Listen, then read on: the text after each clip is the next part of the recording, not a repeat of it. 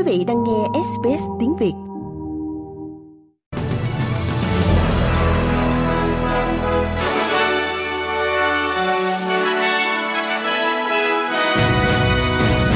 Thưa quý vị, bản tin nhanh gồm một vài tin chính nổi bật sau đây. Thời tiết khắc nghiệt và bão lũ ở miền đông nước Úc đã cướp đi sinh mạng của ít nhất 7 người. Một người đàn ông đã tử vong tại bãi biển mới mở ở Tây Sydney và các bị cáo chủ chốt trong vụ chuyến bay giải cứu đang được đề nghị giảm án.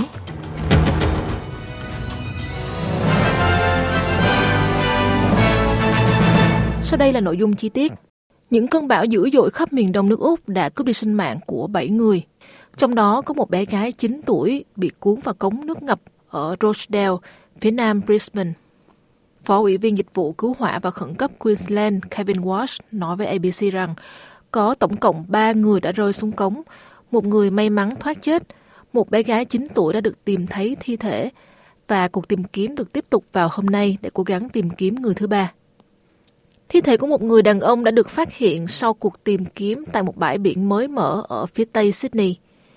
Dịch vụ khẩn cấp đã được gọi đến bãi biển Penrith vào ngày Boxing Day sau khi các nhân chứng nhìn thấy một người đàn ông lặn xuống nước nhưng sau đó đã không nổi lên ba thuyền cứu hộ và hai máy bay trực thăng đã tham gia tìm kiếm cùng lực lượng cảnh sát.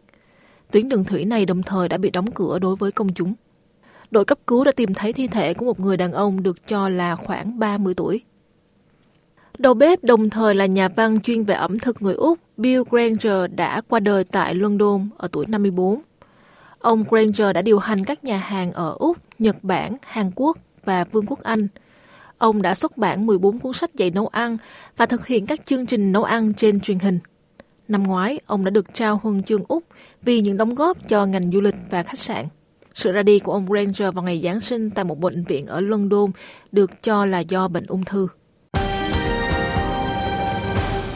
Tin quốc tế, chính phủ Israel cho biết họ sẽ không cấp thị thực tự động cho nhân viên Liên Hiệp Quốc nữa, cáo buộc Liên Hiệp Quốc là đối tác đồng lõa trong chiến thuật của Hamas – Người phát ngôn chính phủ Israel Alan Levy nói rằng từ lâu các quan chức quốc tế đã đổ lỗi cho Israel để che đậy sự thật rằng họ đang bao che cho Hamas. Về phía Hamas, một quan chức cấp cao của Hamas đã cáo buộc Hoa Kỳ đạo đức giả khi ủng hộ cuộc tấn công của quân đội Israel, đồng thời cảnh báo về các chiến dịch ném bom giết chết dân thường Palestine. Phát biểu từ Beirut, Osama Hamdan nói một số quốc gia đã liên hệ với nhóm này trong nỗ lực môi giới các cuộc đàm phán về con tin và chấm dứt bạo lực trong cuộc chiến Israel-Hamas. Nước Nga đã thông báo một trong các tàu chiến của họ tại cảng Biển Đen đã bị máy bay Ukraine tấn công. Cuộc không kích diễn ra tại Feodosia ở Crimea do Nga chiếm đóng. Các quan chức Nga cho biết một người đã thiệt mạng trong vụ tấn công và một số người khác được cho là đã bị thương. Chuyển sang tin Việt Nam. Theo tường thuật của truyền thông trong nước, một số bị cáo chủ chốt trong vụ chuyến bay giải cứu đang được phía công tố đề nghị giảm hình phạt bởi những lý do như có công lao, có nhân thân tốt, gia đình có người thân có công với cách mạng và đã khắc phục hậu quả. Tại phiên tòa sơ thẩm hồi cuối tháng 7, Tòa án Nhân dân Hà Nội đã tuyên án tù chung thân cho ba bị cáo nhận hối lộ nhiều nhất để cấp phép mở các chuyến bay đưa công dân Việt Nam về nước trong đại dịch COVID-19, hay còn gọi một cách không chính thức là các chuyến bay giải cứu. Ba người đó là ông Phạm Trung Kiên, thư ký Thứ trưởng Y tế, bà Nguyễn Thị Hương Lan, Cục trưởng Cục lãnh sự Bộ Ngoại giao và ông Vũ Anh Tuấn, cán bộ Cục Quản lý xuất nhập cảnh Bộ Công an. Án chung thân còn lại dành cho Hoàng Văn Hưng, trưởng phòng 5 cơ quan an ninh điều tra thuộc Bộ Công an về tội lừa đảo chiếm đoạt tài sản. Ngoài ra còn có Thứ trưởng Ngoại giao Tô Anh Dũng bị kêu án 16 năm tù. Tuy nhiên, đến phiên phúc thẩm vào sáng ngày 26 tháng 12, phía công tố đã đề nghị giảm án tù cho những người này. Theo đó, bà Lan được đề nghị giảm từ chung thân xuống còn 20 năm tù do có ông nội là liệt sĩ, còn bà nội là bà mẹ Việt Nam anh hùng. Bên cạnh đó, các cơ quan ở Bộ Ngoại giao đều có đơn xin cứu xét cho bà do bà có công lao với ngành và bản thân bà Lan đã cố gắng tối đa nộp lại số tiền đã nhận hối lộ. Cũng như bà Lan, cựu Thứ trưởng Tô Anh Dũng cũng được Viện Kiểm sát đề nghị giảm án từ 3 đến 4 năm.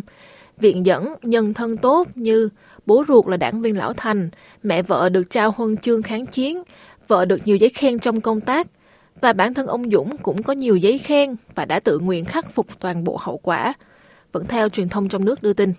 Về phần ông Hoàng Văn Hưng với tội nhận 18,8 tỷ đồng, xét thấy ông Hưng đã ăn năn hối cải và có hai người bác ruột là liệt sĩ, trong khi bản thân bị cáo sức khỏe không tốt, phía công tố cũng đề nghị tòa cứu xét giảm án. Tổng cộng có 21 bị cáo đã đệ đơn kháng cáo trong tổng số 54 người bị kết án tại phiên tòa lần trước.